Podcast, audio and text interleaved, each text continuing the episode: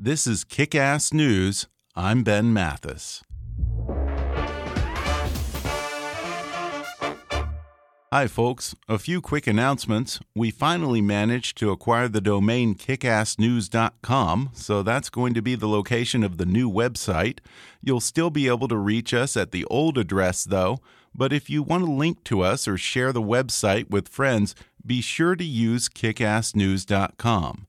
And the new listener email is going to be comments at kickassnews.com from now on. Also, I hope you'll do two things for me this week recommend Kickass News to two of your friends and encourage them to listen and subscribe. I want to make a big push to grow our listenership over the next month, and with your help, we'll do that. Just share it with two of your friends. One more thing, if you're so inclined, support what I'm doing here by making a donation to gofundme.com slash kickassnews.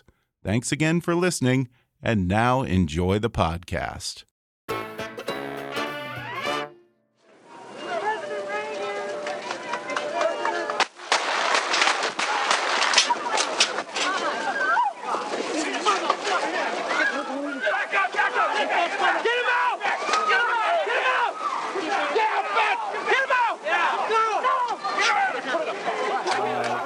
Reagan was the target uh, of an assassination attempt outside the Washington Hilton Hotel as the president emerged from making a, uh speech inside the hotel.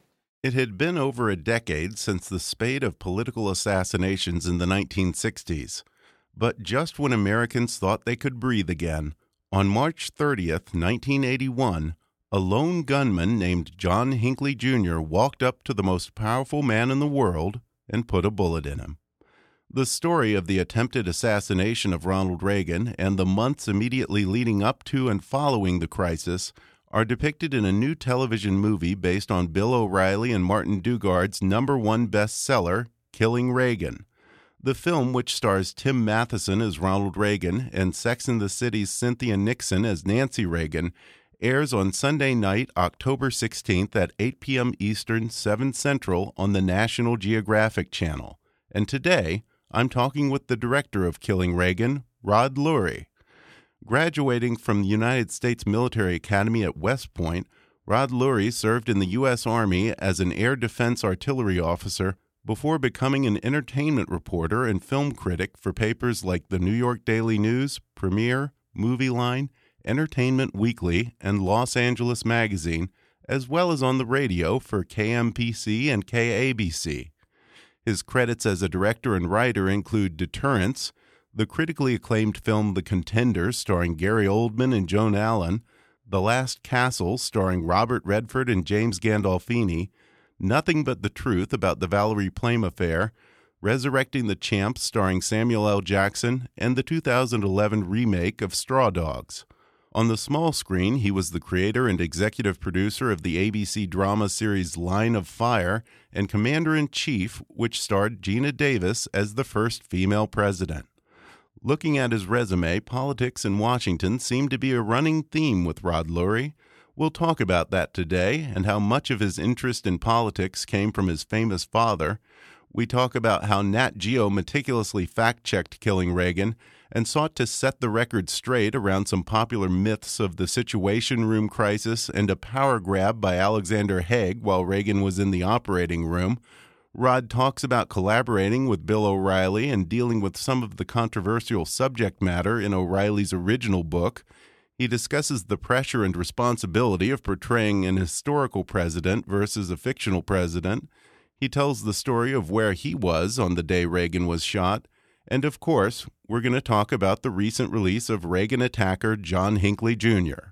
Coming up with writer director Rod Lurie in just a moment.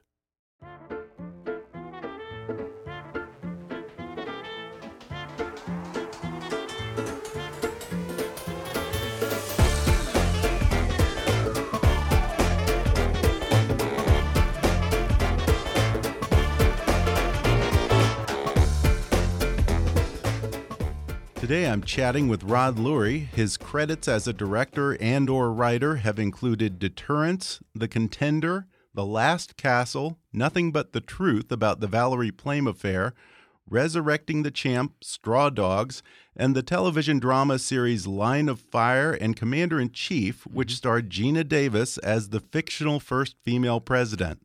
Now, Rod Lurie is returning to the White House with a new film based on Bill O'Reilly and Martin Dugard's book, Killing Reagan, which stars Tim Matheson as Ronald Reagan and Cynthia Nixon as Nancy Reagan.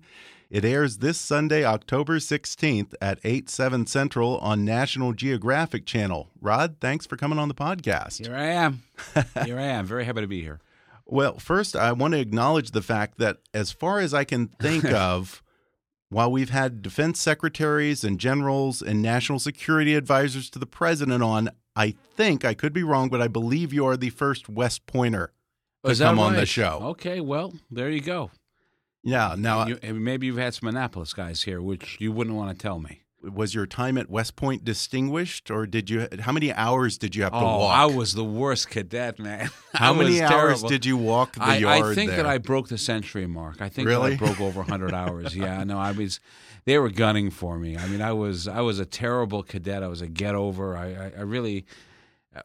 The military, uh, I don't. My dad is a big military guy. He was in the Right, Israeli military. right. He was a tough ass. But I, Right. um, Ron Ronan Lurie. or Ranan Ron- Lurie, Ranan right? Lurie? He became a you know he's a war hero, and and and he was so excited when I went to West Point, and uh, you know I didn't have I did not have a distinguished cadet career. My grades were okay, but the um, as a military guy, no, I lasted uh, just a few years in the military. Then I was out. You've certainly had an unusual career path. I, I think it speaks to the fact that there is no perfect, foolproof path for anyone who wants to break into entertainment. That's right. what made you get out of the military track and go into entertainment? Well, you know, I, I always wanted to be a, a movie maker eh, since I was a little boy. I mean, I've always been nuts about films. I saw, I think I was like eight years old when I saw Ben Hur on TV, the first time it came on TV. And ever since I saw Ben Hur, I decided I wanted to be involved in movies, even if it meant like melting the butter on the popcorn. It didn't matter. and when I went to West Point, I, I, I, part of the reason that I went there, actually, to be honest with you, was to become a filmmaker. I know that sounds crazy. And how was till- the film yeah, school well, at West Point? There's no. There was one film class I got an A plus in it. Oh, Um, our our final exam was about the movie The Third Man, and I nailed it. But the, but the um, well, you go uh, when I talk to film students today. I tell them do what I did. Don't go to film school. Go and study what you want to make movies about. And I was very interested Okay. in history. I was very interested in leadership. is always fascinating to me, and principles are always fascinating to me. And there's no better school in the world for leadership and principle and and history for that matter yeah. they have the saying that at West Point that the history that they teach is made by the men that they taught, and now the women that they taught, and uh, so eh, where, wherever I went at West Point, I always asked myself the same question, which is where would I put the camera? Where would I put it? It's such a spectacular place, and one day I will break the cherry of West Point and actually film a Actually, movie there. shoot something there. Yeah, they haven't done that since the 40s or the 50s. Really? Well, what movie was it? It was uh, the Long Gray Line, I think it was. Okay. it was, it was called. Okay. Okay. Now uh, you have a tradition, I believe, of inserting little tributes to West Point in your films. Right. I looked. Was there one in Killing Reagan? There is, in well, well, yes, I missed uh, it. no, of course. Well, because you're not. If you're a West Pointer, you won't miss it because Al Okay. Haig is a West Pointer, Oh, and I did this Well, yeah. insert of his huge ring that he slams down at the table when he's trying to take command of uh, of a situation. and actually, there was something that we shot that we cut out, which was. Uh, I did know he was a West Pointer. Yeah. I did remember that. He Yeah. was he was a very much a West Point graduate. I don't know if I think he's one of our stellar graduates, but uh, but he's definitely a graduate, and and yeah, that's definitely there. Absolutely. Now you've dealt with politics in a lot of your films. That's Yeah. kind of a running Almost all of theme. them, yeah. Yeah. Why? Why is that a well that you keep coming back to? Goes to my childhood. You know, Mm-hmm. my my dad was a, uh, a a political cartoonist. In fact, he's Right. one of the number probably the most successful political cartoonist of all time. In he terms has a of- Guinness World Record, right, for like the most syndicated That's right. political cartoonist. That's that's Yeah. absolutely correct. Yeah, and uh, and so my entire childhood was taken up by this, and I'm this. We immigrated from Israel, so I didn't get the gene for uh, following the Yankees or the Mets like my peers, and instead I was just following primaries on Tuesdays, and I just loved the sort of the the blood sport that, that politics was. I thought it was incredibly fascinating.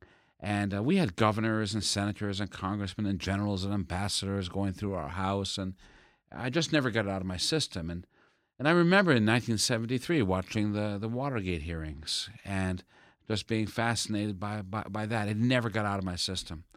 1976, late April, April 19th, I think it was. I went to go see All the President's Men, and it uh, changed my life. You know, Yeah, and then you worked with Robert Redford, I worked with Robert The Last Redford. Castle. I worked with Robert Redford on the on the Last Castle. Yeah. that must have been fun. dude, it was unbelievable. it was really, it was really one of the great, one of the great bucket list moments of my life to work with a guy who I think should be on the Mount Rushmore of cinema. Yeah, When you consider all the President's Men, The Candidate, The Sting, Butch Cassidy, but then you consider Sundance and what he created and what he did for independent film. He's certainly one of the most important men in the history of film, and. Um, you know, we used to go out every night, almost every night to dinner. I just, the rest of the cast I couldn't care less about.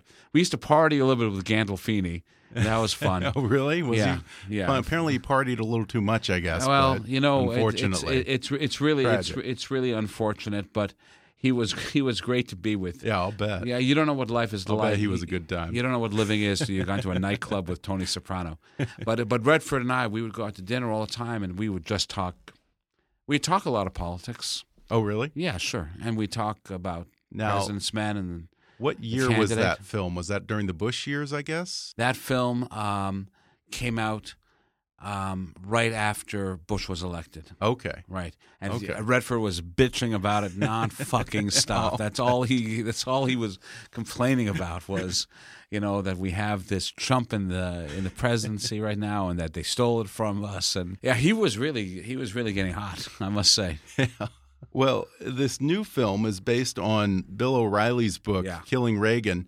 Now, Reagan has been covered several times in the miniseries uh, on the Reagans, and then there was a Showtime film.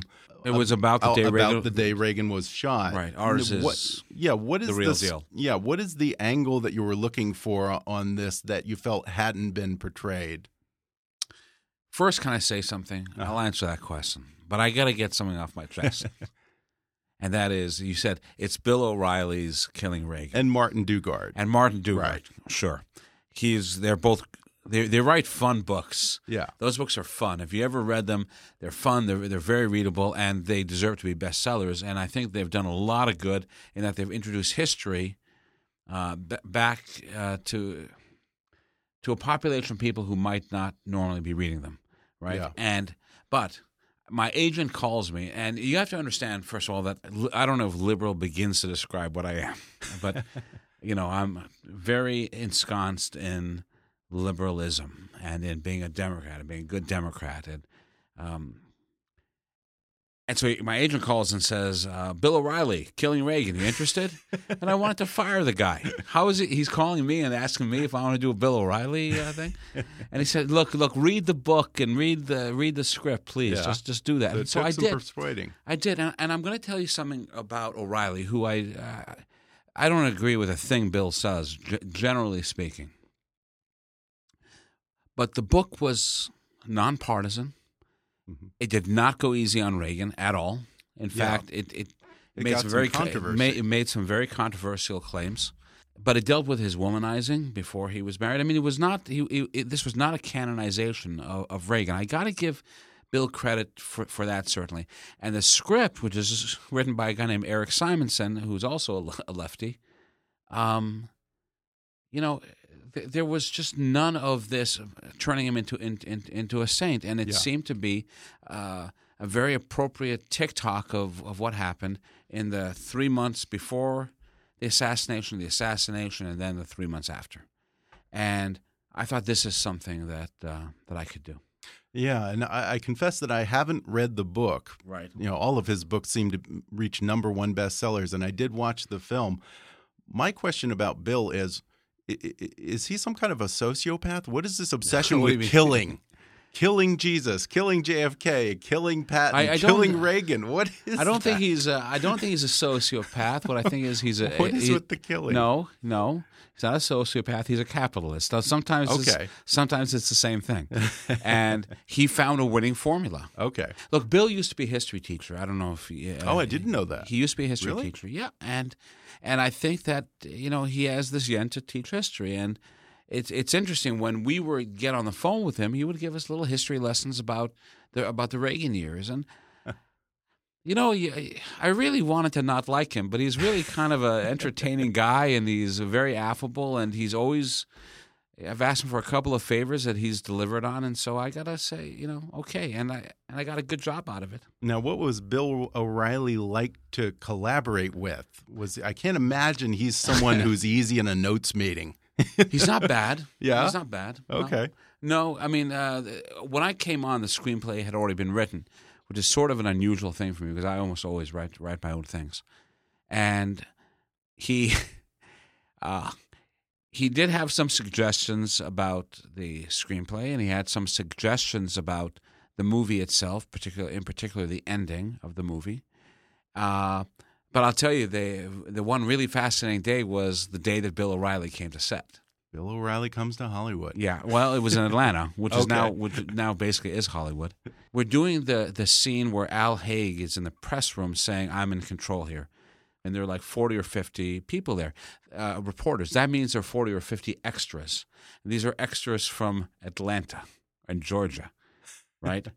and so O'Reilly just walks into that room, all seven foot four of him, whatever he is, and you would have sworn that Jesus had walked into the press room, you know, because these they're all these middle aged white guys, and you know, and they're all reaching out. They want to touch him. They want his autograph. They want questions. They're they're completely blown away. And um, Bill's first instinct was to do a Q and A with these guys. So let's do a Q and A. He- He's very nice. He's generous to his fans. So he took Uh, over. He no. literally took over the No, White House no, press did- room. He he didn't.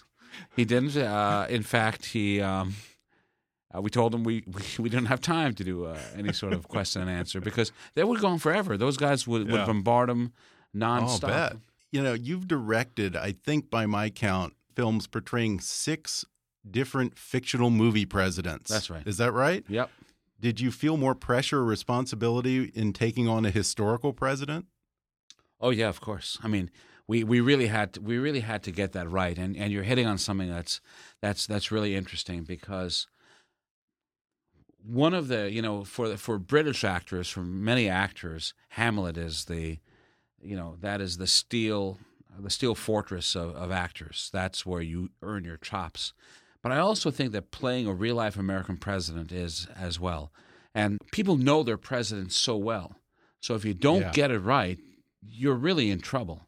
And so, you know, we picked Tim, and I, I sat with Tim Tim Matheson. Tim Matheson. I, I sat with him at Arts Deli in Studio City, which is a classic place. I know Arts. You know, you know? Yeah, they're Yeah, very well. filled with old timers. You know, you know, uh, you understand the whole Oscar so white controversy when you sit in Arts Deli, right? Yeah.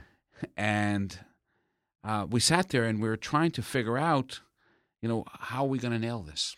How's he going to nail this?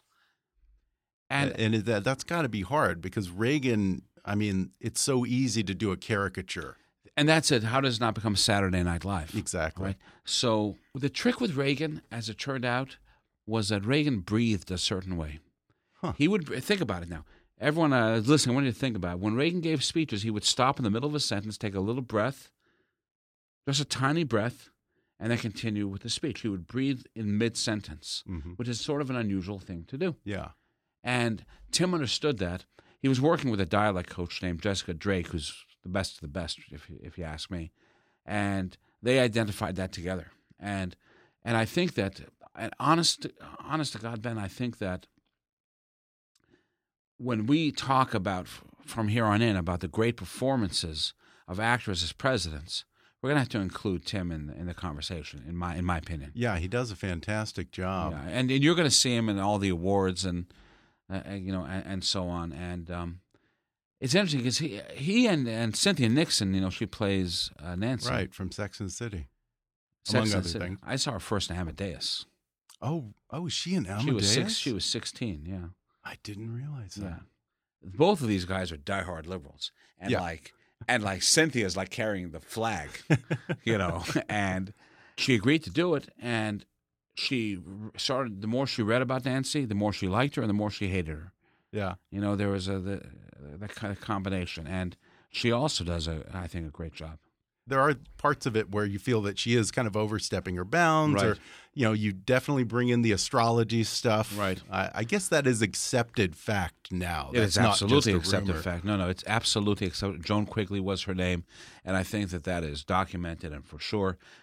And you know, we don't. You know, it's interesting. The, the movie does portray, I would say, given the circumstance of the story, a positive image of, of Reagan, but we don't shy away from what was negative, if you even want to call it that. Mhm. You know, that fact that Nancy really, really took control, that she was extremely, uh, extremely controlling, and that Reagan allowed that to happen Yeah. and you know she had much more power than his uh, than than his aides. Yeah, and I think there's one point where she kind of, I- think it was James Baker, where she kind of smacks him down and she says, "Never, Never never, tell him tell him he's failing." That's right, that's right, and and all that is true. And I'll say, by, by the way, you know, you hear this thing inspired by a true story, based on a true story. This is true story. hmm I mean, we re- Nat, Nat Geo is really anal about this. They've Oh, got I'll bet. dude they've got more researchers on this than they have people working on the manhattan project they were all over all over us from beginning to end you know no this guy you know the owner of the gun shop where hinckley bought the gun in dallas had a son not a daughter and we were you know it's Wow, yeah, wow. They could, yeah, they crossed their T's there. I bet. yeah or the other way around whatever is in the film is what's right but i'm, I'm not sure Well, since you brought up Hinckley, I want to talk about that because I've never really known that much about John Hinckley Jr., but of mm. course he's back in the news now since his release. Yeah. In the film, you see Hinckley, I guess, sort of mimicking Robert De Niro in Taxi Driver, Right. doing the whole "You talking to me?" right Do you think he saw himself in some ways as Travis Bickle, the character from the film, as some kind of screwed up social justice warrior? Or perhaps he, he saw Jodie Foster as that character from the movie and was So- trying to play a role for her? Well, okay, so what happened there? First of all, he's simply crazy. Yeah. Or he was crazy. They're saying he's not crazy anymore. Although at the premiere, um, Oh, does he have an invite to the premiere? well, no, well, we had the premiere, and uh, my wife and I were always looking over our shoulders, Yeah. right? You know, wanting to make sure he wasn't there. Did oh, they had a he didn't line. get an invitation? That would have been one of the No, last he- people still around you could have invited. You know, I tried. I Did you tried. really? Yeah, no, not really. He's not allowed in Washington D.C. He, Oh, oh, He um he saw himself uh, as Travis Bickle, yes, Mm-hmm. but not as a warrior for justice. He, he he simply saw himself as being in the same world as Jodie Foster, Mhm. and his sh- in uh, Taxi Driver. Travis Bickle tries to shoot uh, Governor Palantine or Senator Palantine Right. who's a presidential candidate. And so he sees that as uh, similar to the path that he's going to take. He's going to shoot a president. But you know, on the day of the assassination, he had many courses of action kill the president, Mhm. kill Senator Kennedy, Ted Kennedy. Yeah. That was an option. Another option was take the bus to New Haven, kill Jodie, kill himself. Those were the those were the four options. It does seem like his targeting Reagan basically came down to a matter of opportunity. Yes. And if he had waited 24 hours, who knows? It might have been Gore Vidal or Mick Jagger that he decided he wanted to go after. Yeah, he was very influenced. Uh, he was very influenced uh, by the shooting of uh, John Lennon, and he Mhm. saw how famous Mark Chapman became as a result, and he wanted to have that same fame because he thought that that would um, be impressive to Jodie. But you know that. Um, okay, well, uh, this is not really a spoiler. It's the first scene of the movie, uh, but and it's one of the big reveals is that. He he stalked Jimmy Carter as well. He almost took him out. Right. And it, so it was just, you know, we're going to get somebody famous. So, we, we- you know, killing a president is the biggest thing you can do. Mhm. You know, um, maybe I'll go after, you know, if, if Paul McCartney was there, he would have gone after McCartney, Yeah. I suppose. Uh, So just like he didn't said. really have anything against Ronald He Reagan. had nothing against Ronald Reagan. It was just He was looking for a celebrity that would impress Jodie Foster and Reagan. It's ironic that Reagan seemed like the soft target to him. Right. He was the yeah, it is. president of the United By, States. by the by the way, so much for um, the best way to stop a bad guy with a gun is a good guy with a gun because that, there are a lot of good guys with guns there. Right. And Hinckley got off. Hinckley, who is a schmuck of a marksman, got off six shots in four seconds. Hit- yeah. and four people got hit. By the way, he wasn't aiming at them; the, the bullets were flying, and um, the bullet that hit Reagan didn't even hit him; it ricocheted off his limousine Right. and uh, and um, and went into his left chest.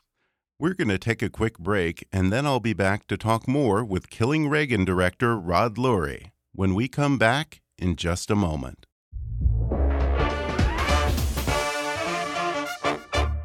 If you're enjoying my conversation with Killing Reagan director Rod Lurie, then you'll want to read the book on which the movie was based, Killing Reagan by Fox News' Bill O'Reilly and Martin Dugard. And right now, you can download the audio version of their book for free with a special promotion just for our listeners from audible.com. Just go to audibletrial.com slash kickassnews for a free 30-day trial and a free audiobook download, which can be Killing Reagan or any of Audible's 180,000 titles. That's audibletrial.com slash kickassnews or click on the sponsor link on our webpage to download the free audiobook of your choice. And now, back to the show. When Reagan was in the operating room, a lot has been made of the supposed situation room crisis. There was a previous movie called The Day That Reagan Was Shot where they focus almost entirely on that. This mm-hmm. idea that supposedly we nearly got into a nuclear war when Reagan Right. was under the knife.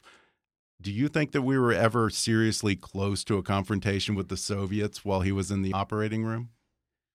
Anybody that watches that movie, the day that Reagan was shot, with Richard Dreyfuss playing Al Haig, which was immediately immediate cause for to question the, the film, um, is not going to get the truth of uh, anywhere close to the truth of what happened. You know, and I and I and I tend not to be disrespectful to other filmmakers, but and and I don't see myself in any way in competition with this with this film. But I feel just as a, a student of history and a champion of history that almost everything in that film is bullshit, and including the fact they have they have a, a second assassin going into the hospital to try to kill Reagan in the hospital, which is idiotic and never and never and Yeah. never happened. I will say that in terms of coming close to a nuclear war, there was uh, a brief moment of panic when the um, some of the Soviet subs were moving a little bit closer to uh, the states, so that the missiles would hit instead of if they fired their missiles, they could get to American shores ten minutes faster than they would have otherwise, right? Yeah. And so, you know, they're trying to figure out what's going on here. Now, as it turned around, they were simply changing battalions. hmm Uh, is is is what was Yeah. is what was going on there. But um, Cap Warm, Cap Weinberger did um, order that uh, our DEFCON readiness be be be raised, and that got into a conflict with Al Haig over that. hmm Um, and we do show that in our film. you seem to be a little bit kinder to Al Haig than previous depictions. Mm-hmm. You know, there there is the famous press conference where he incorrectly asserts himself as the third in line to the Right. president, but in contrast to that, he's the one who's trying to get Vice President Bush back to D.C. Right. He's the one who opposes Cap Weinberger Right. when he wants to raise Right. the threat level. Right. Um, So he's the one who's worried about the crisis in the press room and Right. you know alarming people. Do do you think that Al Haig has been treated a little unfairly in He ha- he has and I'll- revisionist history? He has, uh, and I'll tell you why in a second.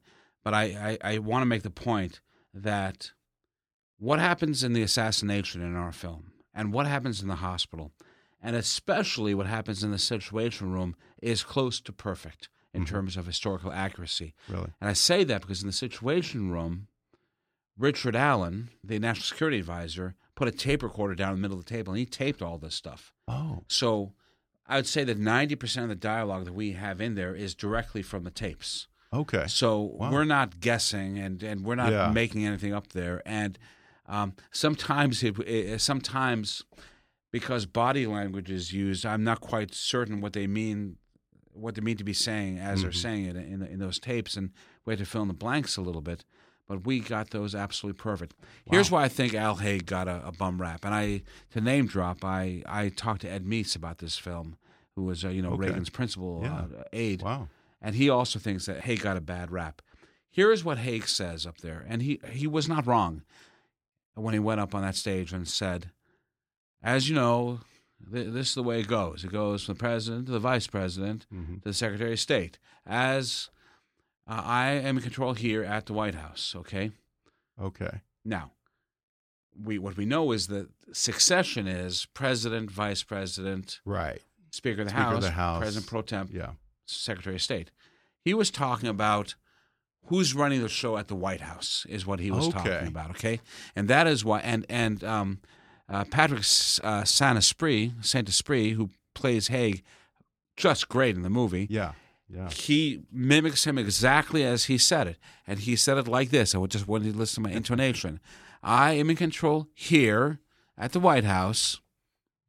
He's not saying I'm in control of the United States. Okay. He's saying in So that it wasn't a situation room, I'm the guy, and I'm gonna be I'm gonna be running the show down there. So yeah, he got a bum he got a Yeah. bum rap. Now he's an asshole in general, Haig, you know, and um and is a you know and, and is very blustering and very ambitious and West Point graduate. West I'm sorry Point to say graduate, it. Yeah, yeah. I know, but but yeah, he he overstepped his bounds. But I I, th- I personally think he did a, a rel- had a re- relatively good day. Now, you end the film with that very touching final letter by Ronald Reagan in which he announced his Alzheimer's to the world. The source for the film Killing Reagan, the uh, the Bill O'Reilly Martin Dugard book, Here we go. attracted a good deal of controversy. You know it was coming because Bill O'Reilly asserted that Reagan was showing signs of Alzheimer's while he was still in the White House. Now, Right. you left that out. Yes. Um, was that a conscious decision by Nat Geo to respect the Reagan legacy? Was that just uh, a matter of it didn't fit into the timeline you wanted to portray? First of all, I I want to say this really carefully because I this movie is definitely based on the Bill O'Reilly book, and Eric Simonson. That's how way I'll put it. Eric Simonson based his screenplay on Bill's book, and I based my movie on Eric's screenplay. Okay. right? And and although I did a tremendous amount of research uh, beyond what was in the screenplay or even what is in uh, what is in the book, um, we had to make uh, decisions had to be made along the way because the book covers, I mean, forever. And we, I wanted to concentrate on the couple of months after the, um, after the assassination attempt, and it's only after that that that controversial section begins. Right. Okay. So we don't get into it not because we're running away from it, but just because you know we're we're covering a part of the book by necessity, not the not not the entire book. Okay. Yeah. Now How do- that for tap dancing around the? Uh, Well, you, but you do have the uh, one scene where the doctor is saying to Nancy that he may not be the same after this. That's right. Things may be different. Is are you somewhat hinting at that? I I, With I that certainly did not intend to hint that he, he was going to get Alzheimer's as a result of the assassination attempt. I think what the doctor is saying, uh, I know what the doctor is saying, is Mm-hmm. that he's going to be much weaker. He's going to be physically weaker, Okay. and Okay, a ma- look, a man of seventy takes a bullet Yeah. and goes under for that long.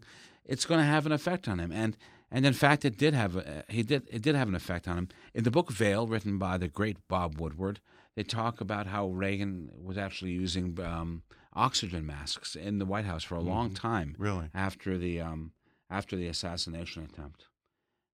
Now, Hinckley was released, as we said, from a mental institution, I guess about a month ago. Mm-hmm. Right. Uh, 35 years after his attempt on Reagan. He was clearly in the film, you see a mixed up, mentally disturbed young Right. man, a troubled, almost a troubled teen, although he was older than that. Played by Kyle More, by the way. Yeah. Great performance. Yeah, yeah, excellent. Now, do you think that it's about time? I would say this is he was found not guilty by reason of insanity. Mm-hmm. And the court said he's going to be kept in a mental facility until such time that he's I, I don't know what the exact wording is, but the cliche is not a danger to himself or to society, and that's really where he is. He's sixty something right now, and uh, the truth is, I, as a taxpayer, I don't want to be paying his tax. I don't want to be paying for him to be in this hospital anymore. You know, let him get out of our lives as taxpayers. He's living with his mom. He is probably like more like Norman Bates at the end of uh, you know Psycho. He can't hurt a fly. You know, just he's you know I, I think he's basically has as much will have as much impact on this world now as a cat in Upper Mongolia. Just he- he- you know, and if he's not a danger, then he's then he's Yeah. then he's not a danger. And you know, I we're the United States of America. We don't we don't imprison people that are not supposed to be imprisoned. At, at least that should be the case. Now, did you get any input from Jodie Foster? Huh. No, No. come on. okay. Come on. You know, when I was a journalist, though, you know, she uh, she wrote an article. I think it was for Esquire, and and and said this is the last I'm ever going to say about about this issue. And um, when I was a journalist, uh, I interviewed her once uh, when Silence of the Lambs came out, and and um, I, w- I vowed I was going to get her to talk about it, and I and I asked her. I said, "Listen, you've had you're playing an FBI agent. You have had experiences with FBI agents. How does this drive with in. the experiences that you had, thinking that I would open the door?" And somehow she really expertly shut that door down, and I never, I never really got got beyond that. By the way, you know she a little controversy with her too because she had What's that? told the FBI that she had never spoken to Hinckley ever, and she was an 18 year old girl when she does this, and she may have been scared or may, may have Yeah. honestly forgotten, but she spoke to him a couple of times, and uh, spoke to him on the phone. Yeah. And actually, he came to visit her at, at Yale. We show that in the movie. He didn't Right. physically contact her, but he went up to her dorm room and he left notes, and it was kind of creepy. And she turned those notes over to the dean, but she had two phone conversations with him, Huh. and she knew his name because he, he said to her, "There's one conversation that goes like this." He says, "Hello, Jodie." She goes, "Who's this?" He goes, "John." She goes, "Like John Hendricks?" And he goes, "No." She goes, "John Hinckley." And he goes, "Yeah." And then she goes, "Oh no, you got to stop calling me." Yeah. What she didn't know was that Hinckley had tape recorded the conversations, and those tape recorded phone calls were found in his uh, in his hotel room at the Park Central Hotel. And those tapes, you can go online and hear them now. And in fact, the um, in fact the conversations that John has with Jodie are fairly representative of exactly the conversations that he had with her. All that I want to know is I would love to have been there to see the moment when he gets out of a mental institution 35 years later and finds out that Jodie Foster's a lesbian. Well, I, you know, you know, yeah. After all that. I know. Well, apparently he found that out a long time ago. And if I, I, you know, you go ahead and you put, you, everyone go and Google John Hinckley lesbian, and you'll see all the stories of how pissed off he was.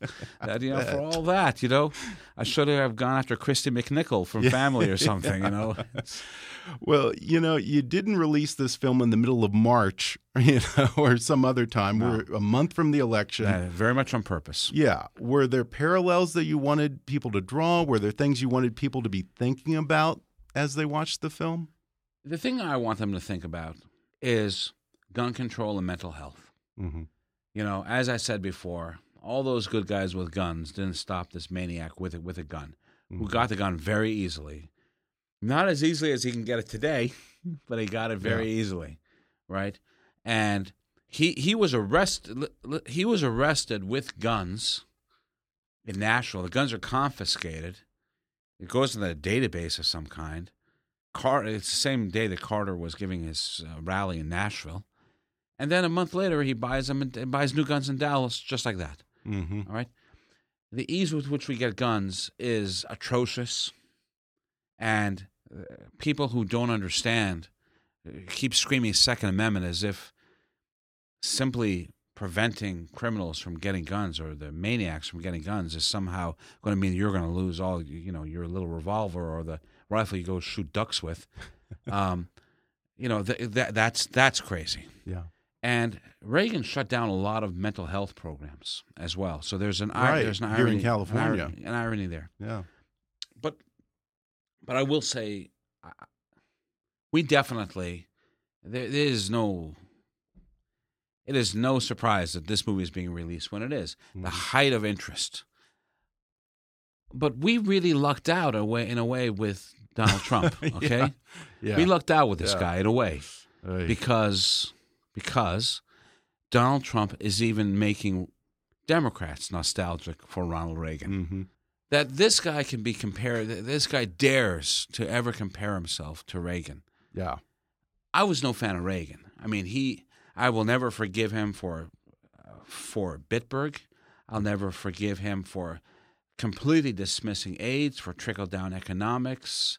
But he was a man.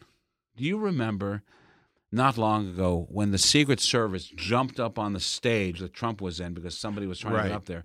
And I thought Trump was going to wet his pants. Maybe he did wet his pants because he's wearing a dark suit. You know, he behaved like a little girl up Yeah. there. And Reagan gets a bullet in him. and as he gets to the hospital and they say, Come on, Mr. Reagan, and we're going to carry you. And he, he, he stands up, he buttons his jacket. By the way, we got that exactly right Yeah. also. Yeah. He walks in and waits till the doors behind him have closed before he lets Mother Nature collapse his body. Yeah. That's a man. Okay. And he's Yeah. making jokes. And why is he doing this, Ben? He's doing this because he knows that the country is going to freak out. Right. He didn't soil his pants like Trump might have. This guy who took five deferments from Vietnam because he had a bone spur or and he wanted to go to, you know, and said that, oh, I don't like Trump, by the way. But Really? Yeah, I don't like him. And, you know, can't and I would take Reagan any That's day. right. I, I I might take Reagan over the other one, too. But I think I would take any president. I would take the worst president. I'm trying to think who that would be over Trump. Nixon. Nixon or Warren G. Harding. I don't know. Yeah. if you want to go farther back. Whatever. But his people love to say, "Well, our guy Trump, he's a lot like Reagan. Reagan wasn't, uh, you know, a political expert and all these things. That's so right. you And- don't see all of Well, these he- he nonsense parallels they He- draw. no. you know, I, okay, here's something else I like about Reagan. And, and I really mean this. As wrong as his ideas were, he was sincere about them. You know, they he really he, he was a strong conservative, but he really believed in it. And he could give humorous examples and he could win people over with some level of uh, uh, some level of logic. You know, Trump says he's going to build a wall, says he's going to ban Muslims, and it's you know he he's a pure. I don't know whether he believes it or not. I don't care. He's a pure demagogue. He's appealing. Yeah. Reagan appealed to the best in us, and this Mhm. guy appeals to the worst in us. Yeah, I think. You know. yeah, and you know, it's like I, I off mic before we started. I was telling you I had Michael Reagan on a while back, Yeah. and he was like, "Why does everyone want to be my dad?" Right. My dad didn't want to be Eisenhower. You know, why does everyone on the Republican side want to be a president from 30 years ago that couldn't possibly relate to the problems we're facing today? I think you know what It's I absurd. think after this election, when when he loses and he's going to get trounced, the name Donald is going to be retired. It's going to be, be like, like Adolf. It's, going to be like Adolf. you know, like no one's going to know except for these a few of these hillbilly loonies. You know, uh, you know when I saw Reagan at that debate, I, I was looking. Tim and I were just looking at Tim Matheson. I were just looking at footage after footage after footage, and there's that great moment where at the debate where he says to whomever, "I'm paying for this microphone," Right. but he does it with such dignity and like Yeah. you know, and he's he, he's Yeah, he's not belligerent or petty about it. That's what he wasn't. You Yeah. know, I kind of you know, I like him. What can I tell you? He's a he's a, he's he's a he's a he's a decent guy. Yeah. I met him once when I was a Really? kid. Yeah, he came. kidding. I was cadet at cadet at, at, at, at West Point, and he um he was the he was the speaker. Um, are you old enough? Were you alive when Reagan I was shot? alive. when he was Uh, shot. I yeah, I think I can barely. I know I remember the Challenger disaster, and I'm pretty sure that I can vaguely remember when he was Yeah. shot. I, to me, I'll, I'll, uh, I don't think I've shared the story with anybody. The, I was in my room at what you know at the academy. I think I was studying. That's what, the only thing we do, and that and push-ups. And a kid, another cadet, uh, Craig Hogan, Remember it very well. Redheaded kid burst in my room and said, "The president's been shot." My first instinct was to put on my coat. It was like 60 degrees outside, and I went to Trophy Point, which is this beautiful area where just go to think sometimes. And there was another cadet there weeping, and it was Mike Meese. He was a, a senior cadet. He's the son of Ed Meese. Wow. And I so distinctly remember having this conversation with him. I'm a plebe, I'm a freshman, supposed to be being hazed, but this was no time for that. And I remember that that, that we were talking together about it. And What did he say? I think he was just talking about how saddened he was and how what a great man he was. And I, I think he called him Dutch. You know, I, I it's a long time ago now, but uh, that that's my that's my recollection. But it was very very profound. You know, Wow. you know you can imagine. Yeah. You can imagine. The only time I ever voted Republican was in 1984 as a young second lieutenant No kidding. voting for yeah. What was it that made you vote Republican that year? I was 22 years old. I was very young. That was so was that would be I the second time you voted. Second, for I voted for yeah, I voted Okay. for John Anderson the first time, and and I um and I remember um being being impressed with the guy. I mean, after the assassination attempt, um, I, you really you know his popularity rating went through the roof. Yeah. And you know, I'm a I'm young, I'm impressionable. I'm in the military. Um, he'd gone after Grenada. That was kind of cool uh, to us, anyway. and he spoke at the graduation. And then a few months later, it's him or Walter Mondale. Yeah. And Mondale was like, uh, kind of like looked like a walrus to me. It was just it, it just wasn't any there there. Yeah. Now I learned my lesson very quickly. You know, after Iran Contra and Mm-hmm. and AIDS and and and all this stuff, and that was the last time I ever pulled a lever for a, a Republican in any race whatsoever, as far as I recall. Yeah. Okay. Now, before we go, I want to mention again you also created the ABC series Commander in Chief, Right. which portrayed the first fictional female president, played by the great Geena Davis. I'm assuming you think that we are finally ready for a woman in the Oval Office. Yeah. You have any advice for uh, the first female president? Based on based, Based on, on that? based on a TV series. based well, on you know, I got based on a fictional TV series. Do you have any any advice for the former uh, Secretary of State who will soon be president? That she might I, find here, useful. here's I, I have advice for her in in particular. Okay, I think she needs to get Bill out of the White House. She needs to, she needs to Really? Bill, and I got an idea. He can be ambassador to Israel, or Okay. or a special envoy to get the Palestinians and the Israelis. That, that you know that has been his life's dream was to bring Middle peace East to the peace, Middle East, and maybe now he can he can still do it. And the last thing she needs is this distraction. But I will tell you something about Commander uh, Commander in Chief and Hillary b- before and and Bill before we end. You know, I got fired from Commander in Chief. It was uh, one of the saddest moments, uh, certainly the saddest professional moment of my career. And after I got fired, Steven Bochco turned uh, came on, and let's just say that Steve and I have different ideas about feminism, and it was so fascinating when he took over. Everything about it changed, and all of a sudden, the Geena Davis character now has to look over to her husband to get a nod before she makes a decision. It was really, Right. truly bizarre. Yeah. And you know, noticed it became a show about why we should have a female president to why we should ha- not have a female president Mm-hmm. in, in a way. But one of those things, one of the reasons why I think it's maybe not the wisest thing to have him in the House is Mm-hmm. because, you know, that if we want it to be an unfettered, pure presidency for for Hillary, I I don't. I, although I value his wisdom and so on, I think it should be sought. It needs to be very clear that she, and she alone, is our president. Yeah. Right. I don't want it to go into the commander in chief part two. Well, I don't think it's too hard to get him out of the house, probably. So No, no, no. you're probably you're not going to have to twist his arm too much. No, no, no. Maybe. Well, again, uh, the film is called Killing Reagan. It airs this Sunday, October 16th at 8, 7 Central on National Geographic Channel. Rod Lurie is the director. Rod, thanks for talking to me. It's really my pleasure.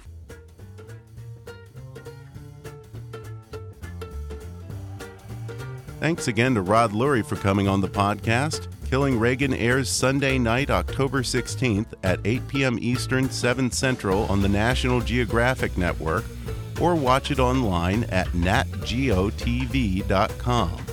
For more information about Killing Reagan, including clips and behind the scenes extras, go to channel.nationalgeographic.com slash killing hyphen Reagan. I'll repeat that. It's channel.nationalgeographic.com slash killing hyphen Reagan. I'll also include a link in the show notes for this episode. And follow Rod Lurie on Twitter at, at Rod Lurie. Be sure to subscribe to Kickass News on iTunes and leave us a review while you're there. You can visit Kickass News on Facebook or follow us on Twitter at, at KAPolitics. And please be sure to recommend Kickass News to your friends on your social media. And if you really want to help out, then donate to our GoFundMe campaign at gofundme.com slash kickassnews. As always, I welcome your comments, questions, and suggestions at comments at kickassnews.com.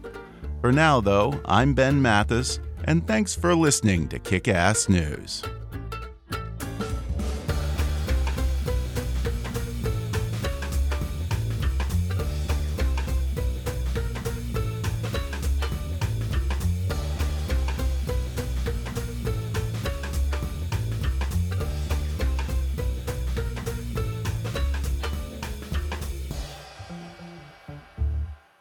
Kickass News is a trademark of Mathis Entertainment, Inc.